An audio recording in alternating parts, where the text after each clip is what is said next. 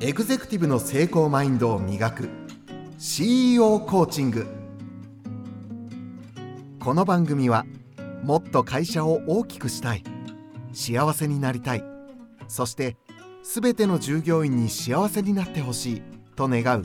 経営者、経営幹部、事業部のチームリーダーのポジションにいるあなたに、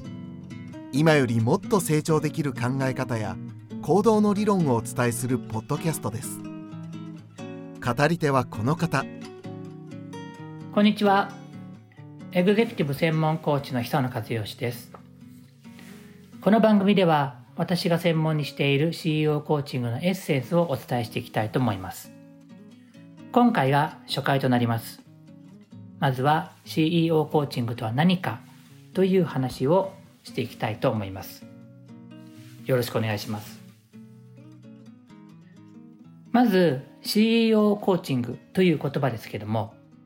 実はこの言葉は私が作った言葉なので、もしかしたら初めてという方が多いかなとは思います。あるいはまあ聞いたことはなくても意味は想像つくよという方も多いんじゃないかなと思いますね。まさにその通り、想像通りで シーイーオー に対するコーチングを行いますよという、そういう言葉ですね。でもちろんですね、これはあのコーチングっていう意味合いで使われる言葉は外から行うものもあれば、自分で自分に行うものもあるので、どっちの話かなって思うと思うんですが、まあやっぱり誰かが シーイーオー に対してコーチングを行うという、そういうものだと思っていただいた方がスムーズかなと思います。で、これを聞いていただいている方は、まあほとんどの方はですね、 シーイーオー という言葉の意味は違和感なくご存知だとは思うんですけれども、昔ですね、僕が初めてこれを言い出した頃には、それはこれは何て思うんですか、セオコーチングですかって言われたことも何度かあります。いや、何度もありますね。あ、なるほど、確かになと。僕自身はビジネスの現場、あるいはビジネスの世界で長いこと時間を過ごしてきましたんで、 シーイーオー といえば最高経営責任者ですね。チーフエグゼクティブオフィサーっていう言葉を表すと当然思ってたんですが、まあ、確かに別にビジネス、特に経営周りに関わりがなければ シーイーオー っていう言葉は日本人としてはそこまでポピュラーじゃなかっただと思いますね。まあ、最近でこそまあ普通に使われるようになってきたと思うんですけどね。で ご, ご存知の通り、あの シーイーオー の他には シーエフオー とか シーティーオー とか シーアイオー とかね、シーアールオー といろいろあるわけですよ。で、まあ、今ちょっと一個一個説明してると時間がなくなっちゃうんで、それはまた別の機会に譲るとしまして、ただあのその分野でのトップですね、あ、言い忘れました、 シーオーオー がありますね、もう一つ大事なのがね。でそれぞれですね、その分野でのまあ総責任者みたいな感じになるんですけども、特に シーイーオー っていうのはもう会社のトップのトップ、全責任を背負う人ということになります。で、これがなかなか重たいんですね。もちろん社長とどう違うんですかっていう疑問はあると思うんですけども、もともとやっぱりアメリカから来た概念ですので、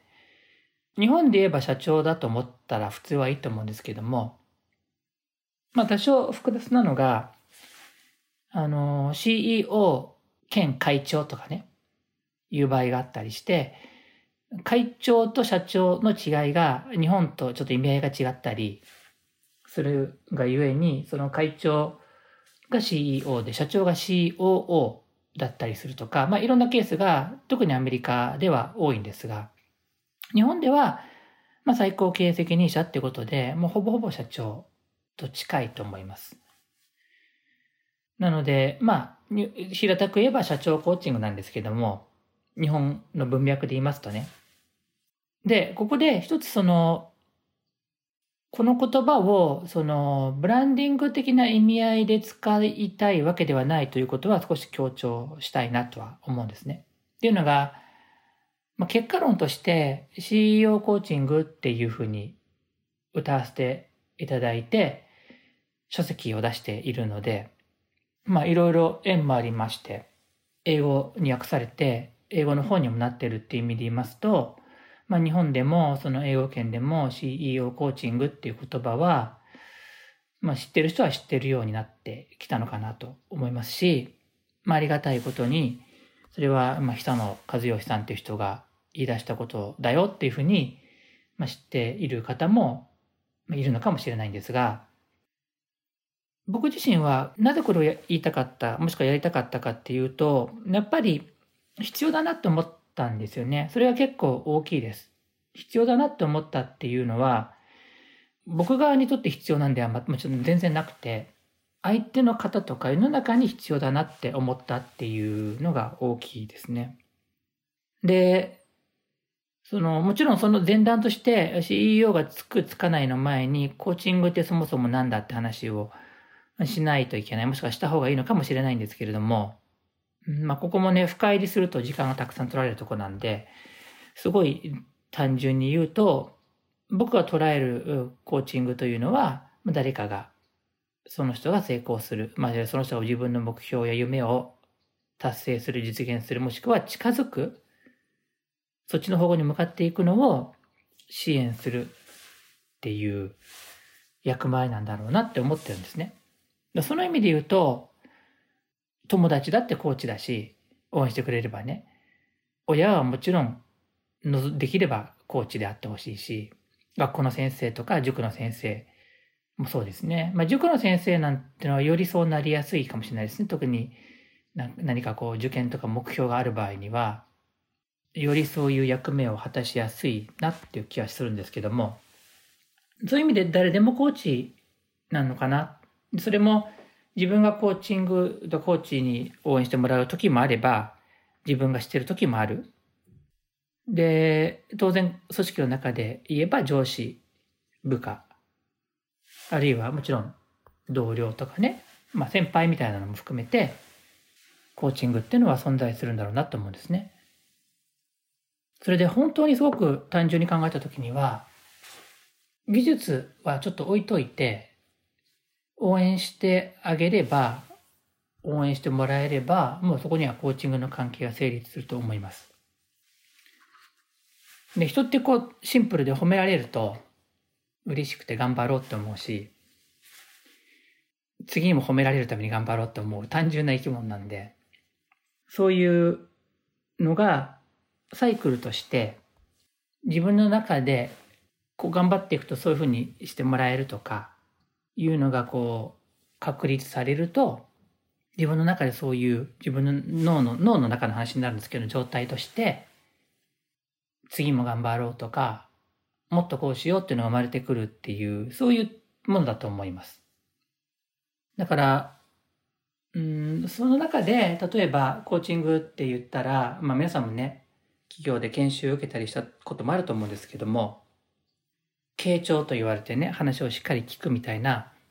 そういうのが練習したり、もしくはまあ持ってるならばさせられたりしたこともあるかもしれないんですね。で、それ自体はすごく価値があるんですけど、やっぱりあくまでもその目の前の人を一生懸命、それぞれいろんな自分の人生で時間の制約もある中でですけども、まあ可能な限り力になろうと思っているっていう関係性がコーチングっていう関係性だと思うので、それをちゃんと構築できていれば、だからこれコーチする側もされる側も、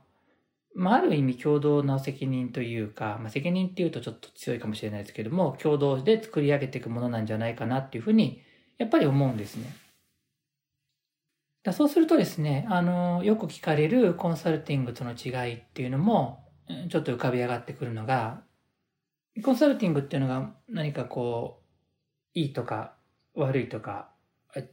とかそういう話じゃ全然なくて、単純に役目が違うのは、コーチングをしている中でこうコンサルティング的なこ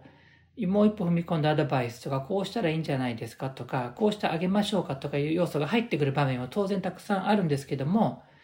ウエイトがあくまでも受け止めてあげて、その人が前に進みや、進みやすくするように促すっていう割合が高いのがコーチングで、その割合がそこまで高くなくて、具体的な方法とか考え方とかに入っていく。で、結果論としてその割と教えるとか部分が高くなるのがコンサルティングなのかなっては思うんですね。で、じゃあそれを踏まえて シーイーオー コーチングというところに入っていくと、社長に頑張れって応援することができるのであればそれでいいわけですね。ただ社長はなった人、まあこれあの シーイーオー って社長と置き換えてますけれども、日本の文脈で分かりやすくするために、ただまあ シーイーオー なり社長を応援するっていうのは、みんな応援してるとしても、それなりに自分が何かいろいろこう経験してないと、なんか頑張れって言われても、ありがとうぐらいの会話になっちゃうんじゃないかとは思うんですね。別にその、いや、君に言われたくないよまでは思わないにしても、気持ちありがたいけど、なかなか俺の苦しみまでは分かってくれないよねと思ってしまう部分は、きっと社長はあるんじゃないかと思うんですね。いろいろ背負ってるものが大きい分だけね。なので、その、社長なり シーイーオー が、その、背負っているであろう、苦労するであろうところを、大体分かっていて、経験していて、で、同等の経験をしたり、あるいは、できればそれよりももっと難しいものを扱ってきていて、で、かつ、そこで教えるとか、やってあげるようじゃなくて、いやいや、基本的にやるのはあなた自身だから、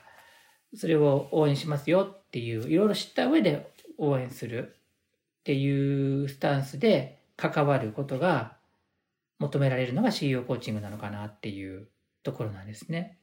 まあそういう意味で言うと、やっぱり経営の経験、ビジネスの経験であったり、対人間関係の経験だったり、そういったものがやっぱり多く求められますから、まあなかなかにじゅう代で シーイーオー コーチングをしますっていうのは難しいだろうなと思いますし、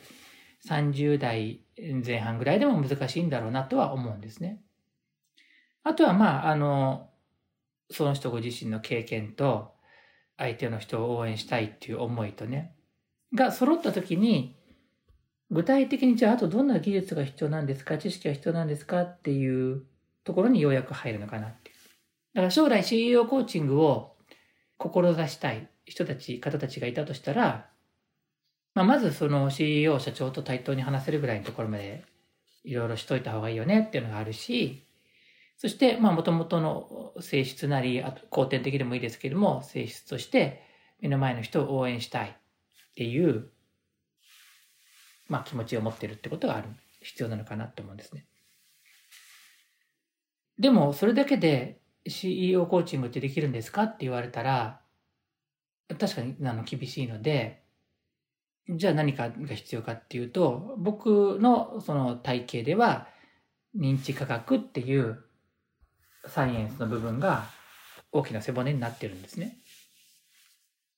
で、これは僕の言う シーイーオー コーチングなので、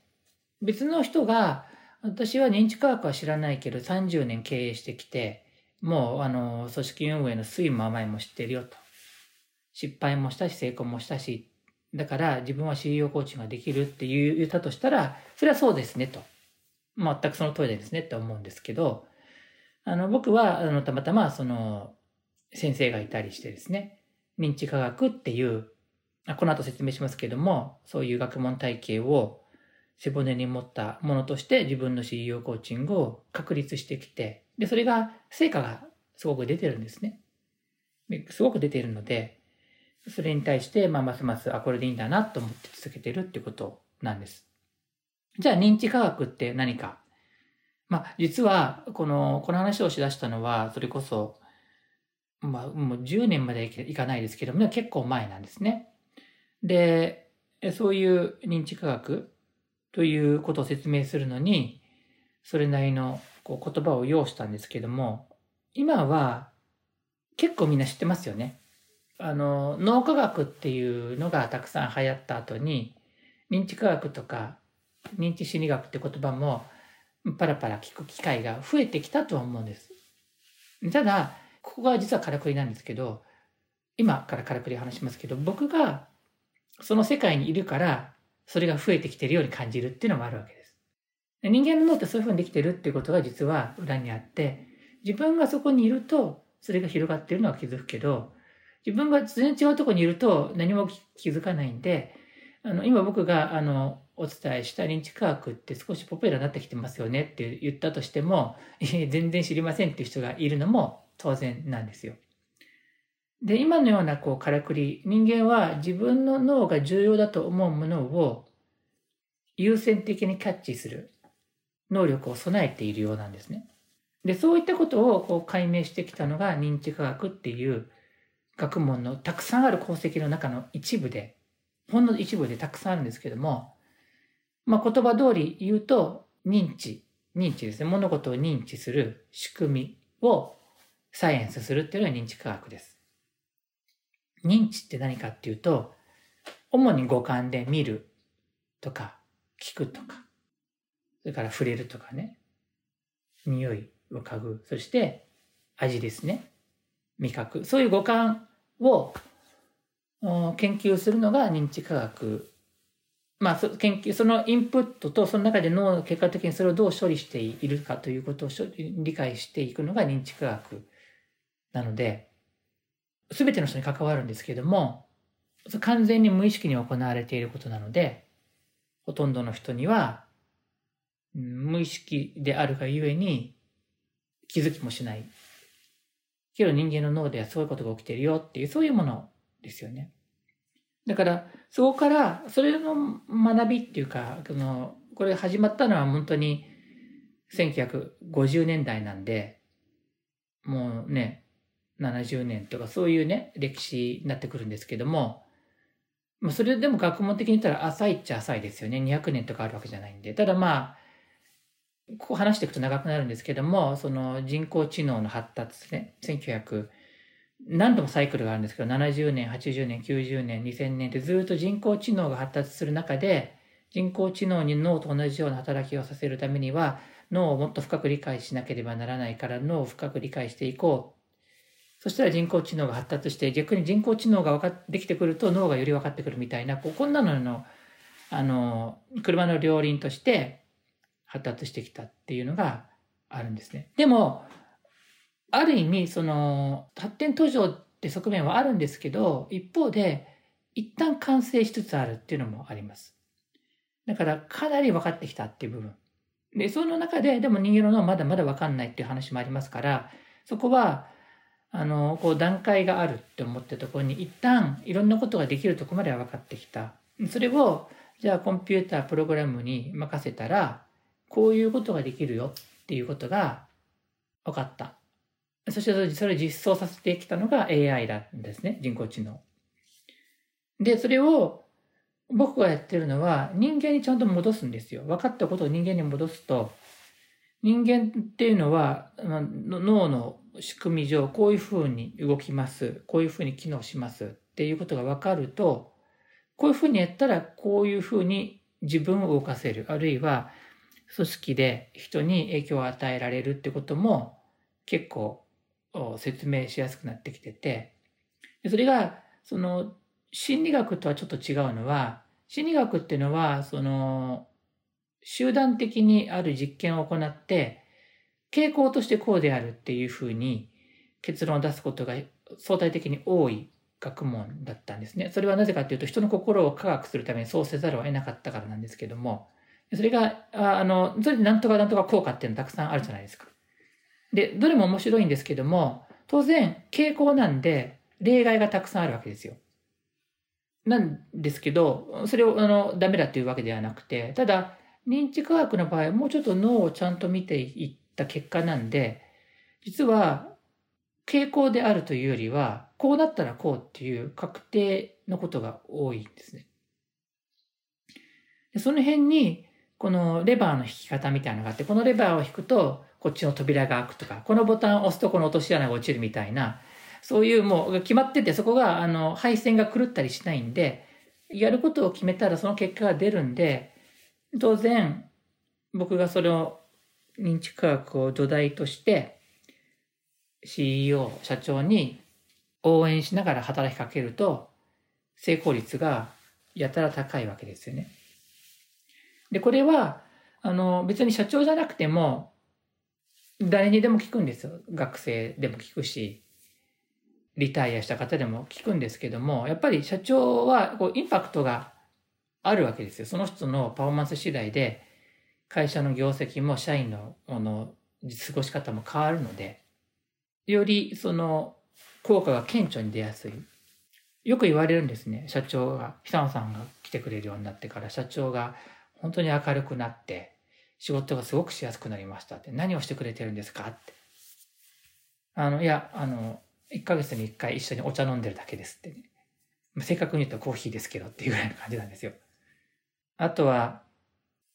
なんか最近調子がいいですと、業績が良くなってきたんですけどどうしてですかって聞かれるんですよ。それ知らんがなってですよね。あなたが頑張ってるからでしょって感じですよね。でもそれは僕と話をしていただく中で、もちろん本とかあるんで読んできて知識とかで備えてなんですけども、やっぱりいろいろ整うんですよね。整うんだと思うんです。でそれによって仕事が本当に効率的になるっていうか、でその社長が整っていくのが社員にいい影響を及ぼすっていうかね、そういうのが繰り返されている結果なんじゃないかなと思うんですね。だから認知科学っていうものを土台としながら シーイーオー と対等に話せるレベルで、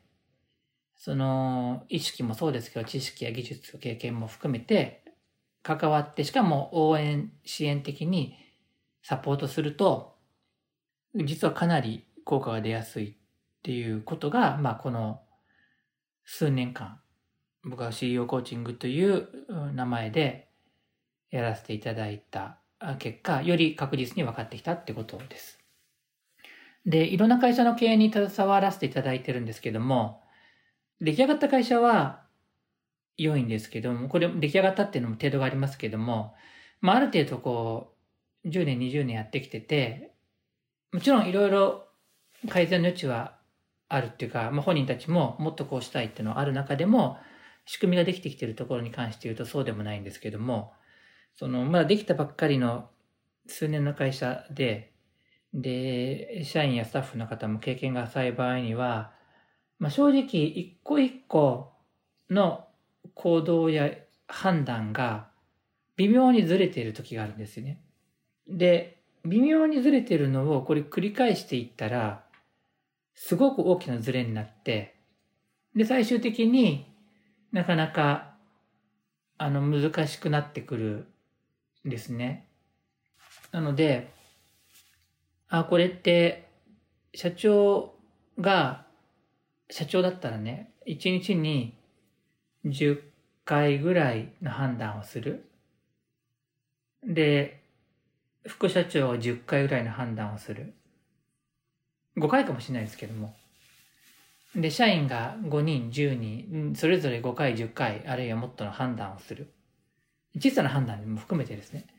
そう、いちにちに社会社全体何百個とかの、何十個何百個何千個の判断をしてるんですよね。これが全部ちょっとずつ違ったら会社は伸びないなと思うし、逆に全部の精度が高ければ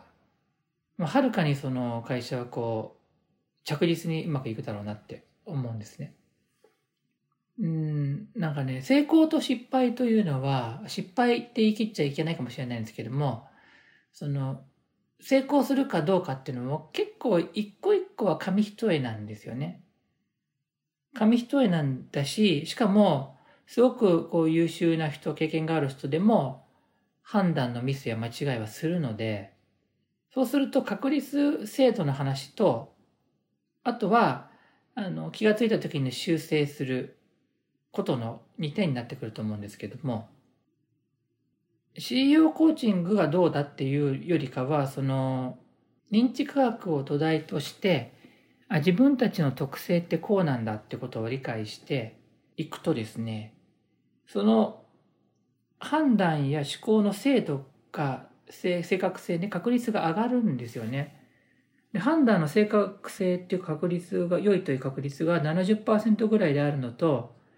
きゅうじゅっパーセント ぐらいであるのとでは凄まじい差になっちゃいますよね、積み上げていくと。で、いっこめの判断の上に積み上げていったらずれ方がすごいじゃないですか。だってずちょっとずれた状態でまたずれていったら、でもちろんたまたま運よく戻ってくることもあるかもしれないですけども、なかなかそうはいかなくて、ってことは一つ一つの小さな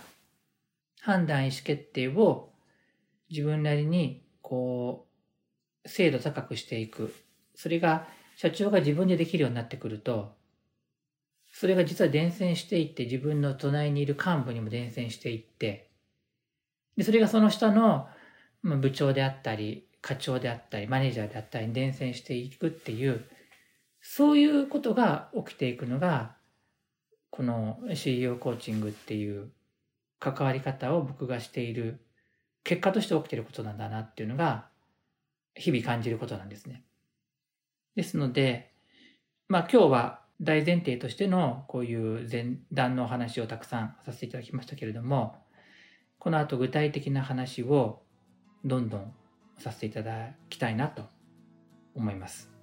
導入として シーイーオー コーチングとは何か、どういうふうに成り立っているのか、そしてまあ少しだけですけどもこんな効果が出ましたよと、出てますよって触りについてお話をさせていただきました。次回から本格的に話していきたいと思います。今日はありがとうございました。